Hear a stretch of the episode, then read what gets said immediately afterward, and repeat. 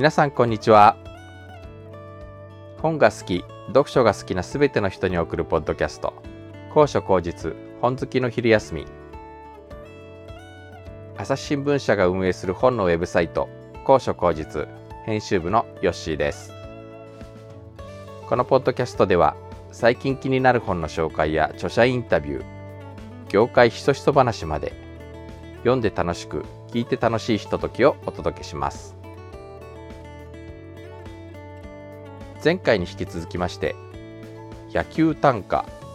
さっきまで世界が全滅したことを私は全然知らなかったの著者池松舞さんと出版元の76社村井光夫さんをゲストにお送りします。2022年去年の阪神タイガースのペナントレースをテーマに短歌を読んだ池松さん。単なる野球の勝ち負けを超えた何か心を揺さぶるものがある。そんな歌集なんですけれども引き続きインタビューをお聞きください。ちょっとなんか悲しさのついでにいくつか挙げるとすると8月26日、はい、これも私はなんかすごくこうわかると思いました降板をした西と同じ表情の自分が映り込むテレビジョン。これはそうですね。これ、これ、この時はよく覚えてて、降板した時に、西が降板した時に、もうなんか、ああ、ちょっと辛くて見れないと思って、一瞬テレビを消したんですよ、プチって。はい。はい、最後まで見守る勇気がなくて。で、消した時に、プツンってこう、消えるじゃないですかテレビが。でそうするとそそこに自分が映るんですよね。えー、でその時の自分の顔がめっちゃひどい顔しててあのひどいっていうのはもう泣きそうな顔してて、はい、であ西こんな顔してたと思って。そう西行きってねなんか、うん、なんかそういう顔をしてなんかこう降板していくことがなんかすごく多いですよねやっぱりね、うん、結構西は顔に出るんでね。でそれで自分が映り込んだのを見て、いけないいけないと思ってすぐテレビつけて、まあまた最後まで見たんですけど、負けましたけどね。えー、なかなかそう、いいピッチングするときはなかなか打線が援護してくれなくて、みたいな、すごく星の巡りの悪いピッチャーではありますよね。そうですね。だから西、西はもうちょっと、あの、もっと勝ってていいはずのピッチャーなんで、うん、この歌はきっとここはやっぱり西っていうところがポイントだと思ったんですよね。すごく。あの、他のピッチャーだったらまあそういうこともあらあなみたいな感じも思うけど、やっぱりこれ、ここのピッチャーが西だったことによって、ああ、なんかすごくよく わかる、そうだよねっていう、なんか、それって人生だよねってやっぱちょっと思っちゃうんですよね。吉野さんは結構あれですね、野球と人生が割と重ねて考える感じの私はまあずっとこっち関東なのでなんで阪神ファンなのかって言われたらまあ親の教育なんですよ。まあ言ってみれば幼少期に洗脳されてしまったというかですね。まあそういうのってやっぱりこう逃れられないものなんですよね。東京で阪神ファンを幼少期からずっと続けるっていうことは永遠の少数者であり続けろということなので。はい。なんかその、それにじっと子供の頃から耐えてきたというか、そのお前はこのままずっと永遠のマイノリティなのだと、うん、こう、それをずっと受け入れながらこう生きてきたって感じなので。なるほど。ええ。あと、まあやっぱり悲しみというところに戻ると、最後の日かな。これがやっぱり象徴的だなって気がするんですよね。10月9日の最初の歌。あの、阪神のホームは今日も遠すぎて、どこにも帰れぬ私みたいでっていう。ええ。そうですね。これは、辛かったですね。いや結局この阪神のホームは今日も遠すぎてどこにも帰れぬ私みたいでという私というのはこれは今この瞬間の私だけのことを読んだわけじゃないんですよね。うん、今まで生きてきた自分の相対みたいなものをここの歌に入れてるというか歌に入れてるわけじゃない入っちゃったっていう感じなんで全然点が取れなくて本塁まで行けない試合だったんですよ多分。それがまあどこにも帰れてないな私今までずっとっていう感覚がなんかずっとあって小さい時から今に至るまでそれが、えー、それがそのまま出てきたんじゃないかなと思いますね。ああなんかまさにそんな感じじゃないかという気がしました。はい、巨人大砲卵焼きっていう言い回しがあるじゃないですか。えー、で私父親から聞かされたんですけど阪神柏戸社会党っていう 言い方もあるらしくて。初めて知りました。まあ柏戸っていうのはあの大砲のライバルだったあの、横綱ですけども、で、あの、まあ、つまり、いいとこまで行くんだけども、絶対に頂点に立つことはない。というのの代名詞なんだそうです。またね、なんか、私もあの、大阪に、関西で勤務してたこともあって、まあ、行ってみたんですけど、やっぱりだいぶノリが違うなっていうのが、こう住んでみると、ああっちで言うとやっぱりタイガースファンっていうのは圧倒的マジョリティなので、えええ若干このノリは違うなと 思うこともあり。わかります、それは。えー、はい。あの、なんかこの、どこにも帰れぬ私っていうところがなんかすごくこの歌はきっと、いろんなやっぱり自分のご人生を重ねているんじゃないかなというのが、短歌ってきっと、先ほどもおっしゃった通り、あの、読み手の意図とは全く別に、読者の側が、勝手にいろんな想像を膨らませて、広がっていく世界もあると思うので、そういうすごい力を持つ歌なんじゃないかなと思って、思いましたけど、でもやっぱり結構そういった感覚をお持ちだったんだなっていうのが分かりました。うん、すいません。なんか、いや、いろんな話が たくさん出てきて、はい、なんか、ご自身でなんかこれは今でも思い出すみたいななんか他にあったりしますか？えっ、ー、と、それは歌歌で歌でですか、はい、この中で。なんかその今、吉野さんがおっしゃった、えっ、ー、と、阪神のホームは今日も遠すぎてどこにも帰れぬ私みたいでっていう歌の同じ流れでちょっと話を聞いてほしいんですけど、7月23日の歌で、あと一つ勝てば借金ゼロになる夜の空気に当たってきます。あと一つ勝てば借金ゼロになる夜の空気に当たってきます。これはえっ、ー、と、ツイッターでやっている最中に、割と面白い反応があった歌なんですね。はい、で、どういう反応があったかっていうと、野球ファンの人が、今までテレビとか新聞で借金っていう、野球場での借金っていう言葉を散々見てきたはずなのに、この歌を見て、自分が借金を返し終わった時の夜のことが一挙に蘇ってきたって言われたんですよ。で今まで散々野球の借金って見てきたのに自分の借金を返し終わったことを思い出したことはなかったと。で短歌の力ってすごいですねみたいなことをその時言われて、はあ、あそうなんだっていうさっき短歌の力っておっしゃったので。えーああそういうことになるんだと思ってそのちょうど自分の体がきれいになるじゃないけど 借金なくなってきれいになったっていうふうに言われたあ歌の力って自分では全然自覚できてないですけどそういうことがあるんだなって思ったしこの歌に関しては他にも結構反応がいっぱいありました。はあ、そういうまあすごくツイッターで流していてとてもなんか反響があったというふうに聞いてますけれども、こう、そんな、こう、反響を見てどんなふうにこう感じながら日々、こう、歌を作ってたんですか？反響といっても、いわゆるバズるってことを私してないんですね。私の歌ってバズってないんですよ、一個も。ただ、すごくコアな人たちがずっと見てくれてるっていう認識でいたので、必ず毎日見てくれる人たちっていうのが一定数いる。なんだろう、拡散つっても、本当に100もいってないんですよね。どれも。だから、あんまりその、評判っていうのが、なんだろうな、すごく好きな人たちが必ず見てくれてるっていう安心感はあって。で、必ず見てくれてる人たちって、あの、やっぱり、いいものはいいって言ってくれるけど、ちょっと甘くなってくると、結構厳しいことも言ってきたりするんですよ。はい、厳しいっていうか、さすがにあからさまに全然良くないとは言わないけれどもあの昨日の歌好きでしたよとかそういう遠回しに、はい、あのやっぱり負けてる時の歌が一番いいですねとかそういうことを言ってくださる。で自分でも気づいてることだったりするのであの勝った時の歌があんまり良くないなっていうのは、うん、でもそれ結構理由があって勝った時って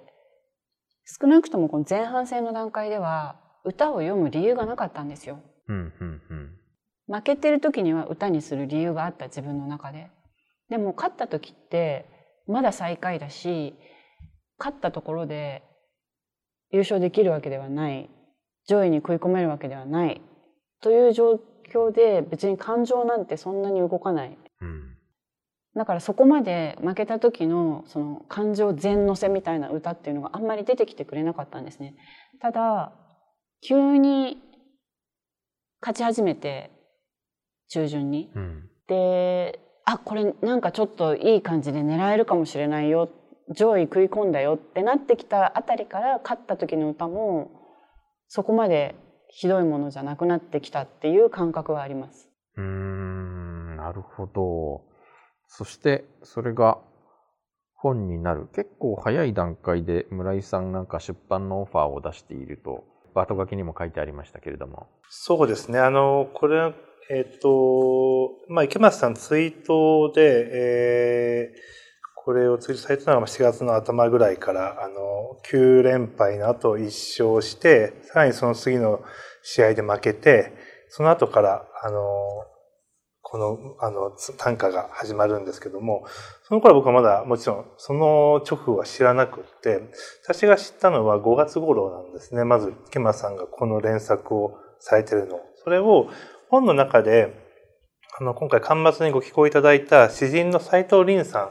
という方がいらっしゃって、えー、斎藤さんがツイッターで、この池松さんのこの短歌連作は、非常に面白いということを、あの、ツイ、引用リツイートでされていたんですね。それを見て、もう遡って5月ぐらいかな、それが。あ、すごくいい作品で面白いなと思って、そこからずっと追っかけて見ていたんです。で、なんか勝手に、あの、池松さんの、あの、短歌を、えー、コピー、コピーして、自分のワードとかにあの貼り付けてコレクションして集めてるみたいな形で読んでてやっぱ面白いなって思いながらこう読んでて、で、あの、ぜひこのな取り組み多分今までもないし、一種一種がすごく僕そんな野球あの詳しくもないし、常日頃見てる感じでも全然ないのに、その僕でもこんだけ響くっていうことは、これはなんか一年通してやった時に、あ、素晴らしいものになるだろうなと思って、えー、オファーを、まあ、ぜひ、あの、本にしませんかっていうのは、したいなっていうのは結構早い段階で思ったんです。思ったんですが、結果的に言うと、オファーをしたのは、えー、夏に入ってからですね、8月に、はい、えー、初めてご連絡をしました。なんかその5か、3ヶ月間か、実は逆に言うと僕としては、ま、待った時期があって、それ何を、のためにその3ヶ月待ったかというと、あの、池松さん、これ勝手にやってるからやっぱ面白いなっていうのが、勝手にこんなことをやってるっていうことがすごくよくって、それで僕が何か本にしませんかとか、横から余計な情報を、感情をちょっと乱すようなことをしちゃって、この純粋性と勝手な感じが消えてしまったら、これはちょっともうことだなと思って、かなりギリギリまで、あの、もちろん他者からね、オファーあるとかももちろん考えるので、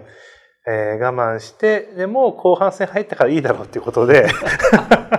一回ご依頼をしてみた。あの、ご連絡をね、してみたっていうのが、まあ、流れです。僕としては結構、ま、あの、我慢して待ちました。あの、今、やっぱ心に響くところがあるとおっしゃいましたけど、はい、その短歌の本をいろいろたくさん出している76社さんの担当編集さんとしてどういうところがこう心に響いたんですか、はい、そうですね。あの、もうもちろん短歌も詩も、まあ、それから小説もそうなんですけど、やっぱその人しか書けない切実なものが表現として成立している物語になっているっていうことが僕はやっぱすごいなと思うんですね。だから単純にあの、まあ、うまいなとか、あの、これはすごい完成度が高いなっていうのは、逆に言うと、あまあ、この言い方難しいですけど、まあ、あの、できるのかもしれないと。でも、あの、こんなにこう切実で、やっぱこの人しか書けないものを、この定型詞で書いてるっていうことの、なんていうのかな、あの、ちょっと他にはもうないなっていうことが、やっぱすごく胸に響いたんですね。で、やっぱ勝ち負けに対する執着と、この、あと野球、まあ、あの、を短歌にしていくっていう時の、なんていうの、まあ、要は単純に言うと、野球見てる人のが感想じゃないですか。まあ、それが短歌になってるんですけど、なんかこの歌の中にはそれを乗り越えた、もっと違うものがあるなと。さっき吉野さんもその人生とちょっとオーバーラップしながら話されていたけど、それ何かと重ねないと、なんかこの歌だけで存在してるのが不思議な感じがする。でも、突き詰めたらこれは野球を見て思ったことを書いてるだけなんですよ。なのに、こんなちょっと心が揺れ動くのはこれ何なんだろうっていうのが、あすぐにはよくわからないけど響くっていうのが、これはやっぱり何度もね、読んでしまう、あの、ことなんですよね。やっぱそうなってくると、これは明らかに何かだって感じでは思って、その何かはやっぱりちょっと地中に収めとかないと後悔するなと。そんな感じでした。なるほど。わ、はい、かります。と、池松さんはそれを聞いてどう思いました？いや、今、今村井さんの話を聞いて吉野さんが分かりますっておっしゃったじゃないですか。わわ分かんねえって私は思ってた なななぜかというとあのさっき村井さんがおっしゃったように本当にこれ私何かにしようって思ってやってたわけじゃないんですよね。勝手にやっていたもちろん本になるなんて1ミリも思ってなかったんでななんて言うんでしょう狙いとか下心がないんですよ。で普段自分はものを書くことでずっと生きていきたいって思ってる人間なんですけどどうしてもそのものを書く時っていうのは何かあるんですよねあの考えが。うん、考えっていうと綺麗に聞こえるけどもっと嫌な言葉で言えば計算とかそういうことが入ってくる。だけどこの野球短歌に関してはもう何もないまっさらなところで勝手にやってるみたいな一人で遊んでたっていう認識でしか自分がなかったので、ね、嬉しいですけどねそう言っていただけると結局自分がずっと積み重ねてきたものが自然に出た形がこの短歌でその自然に出たっていうものは偶然出たわけじゃなくて自分が今までやってきたことが結晶化されたんだなっていうことだと思うんですよ多分、うん、だから皆さんがそうやって心が動くって言ってくださってるはずなので、うん、っていうのは思いますその何せ年齢分と同じぐらいものを書いてるはずなので私は。うん、でこれ今年の春ですよね。はい、あのはい出版されましてもう増刷もかかってはいそうです。はい、りになりました。はい、というなかなか評判の本になっているわけなんですけどこういうここういうことってやっぱり当然予想はしてなかったですよね。もちろんしてないですね。はい。中にも読者カードが挟まっていて感想とかも届いてるかと思うんですけどもご自身で見ていて心に残ったなとか意外だなとかそういう感想って？まあ、まず読者カードの話からするとなんか一番私ああって思ったのは18歳の男の子が送ってくれたんですけど、はい、今って本高いじゃないですか。でお金もみんなそんなに楽じゃないじゃないですか。で18歳の男の子がこの1600円税込み？1760円1760円の本を買って76社の読者カードって切って貼らなきゃいけないんですけど、うん、切手を貼って送ってくれたっていうのにもうなんか胸がいっぱいになっちゃって。私18歳の時自分が18歳の時ってどんなだったかなって思い出したしどうやって本買ってたかなとかどうやって読んでたかなってもう全部思い出しちゃって、うん、いろんな人が送ってくれてるんですけどまずそれにちょっとやられましたね。そのこの子は感想の文末に全部びっくりマークがついてるんですよ。はい、もう超元気でいいなと思って。あとはまあ例えば概要紹介できるような他の方の感想とかももしあれば。えっ、と、ドラゴンズファンの方が送ってくれてるカードが何枚かあってびっくりしたんですよ。はい。で、まあ、ドラゴンズもピッチャーがいいチームなんですよね。うんで、防御率は阪神と一緒ですごくいいセリーグで1番と2番を阪神と中日が争っているピッチャー主体のチームなんですけど、まあ、やっぱり打てなくて勝てないというところで多分感情移入されているドラゴンズファンの方がたくさんいてろそういう人たちがハガキを送ってくれてるんですね。でもうとにかく泣いたと。全部中日の話にしか思えない。って書いてるんですよ。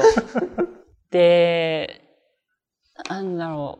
う。であまりあまりにももうな泣かされてこうなんていうか自分の中に食い込んだから生まれて初めて読者カードを出しました。でしかもそれが今名古屋の球場から試合を見る前に今から出すところです。って書いてくださってる方がだから本物のドラゴンズファンですよね、ええ。もうめちゃめちゃ、はい。その人がこの阪神のことを読んだ野球短歌を読んで出してくれてるとかそういうのがああ嬉しいなって思って。結局私が一番嬉しいのって野球好きな人なんですよね。みんなこうやってハガキくれてる人っていうのが、はい。どこかの球団以外は別に興味がないっていう人ももちろんいてそういう人がダメって言ってるんじゃ全然なくって。そうではなくて野球がとにかく好きなんだよっていう人たちが反応してくれているのが何より嬉しいですね。その阪神ファンに限らず。ええええええなるほど。いやーやっぱりいろんな人の心を揺さぶってるんですね。なんかうん、ちょっと話は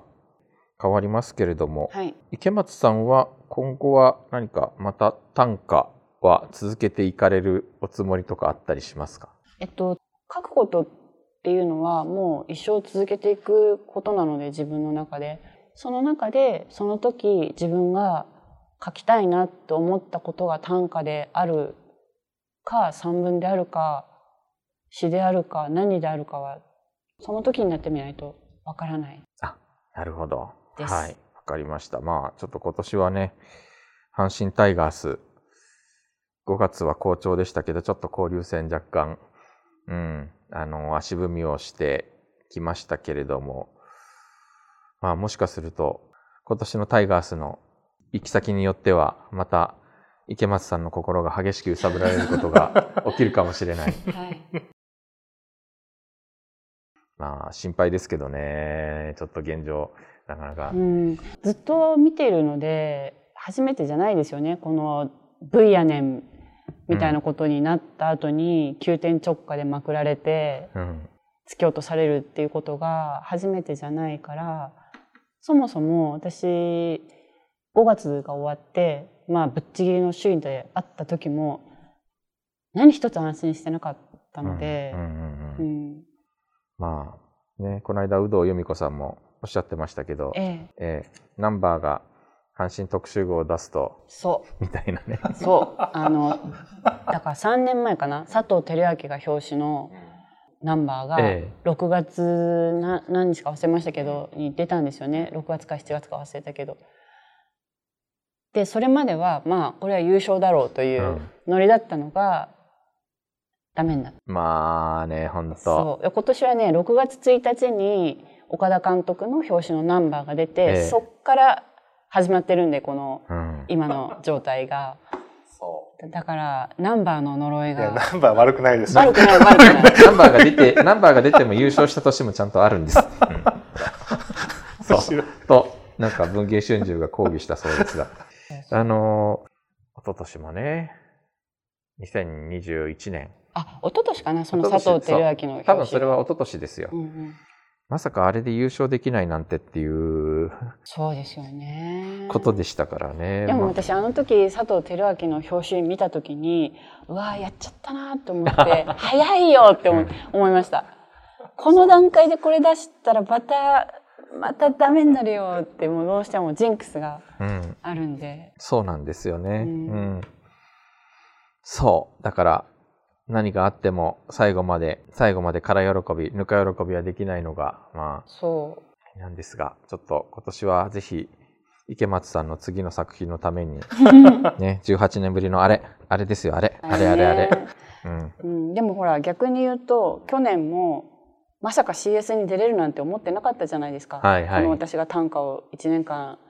飲み続けた中で、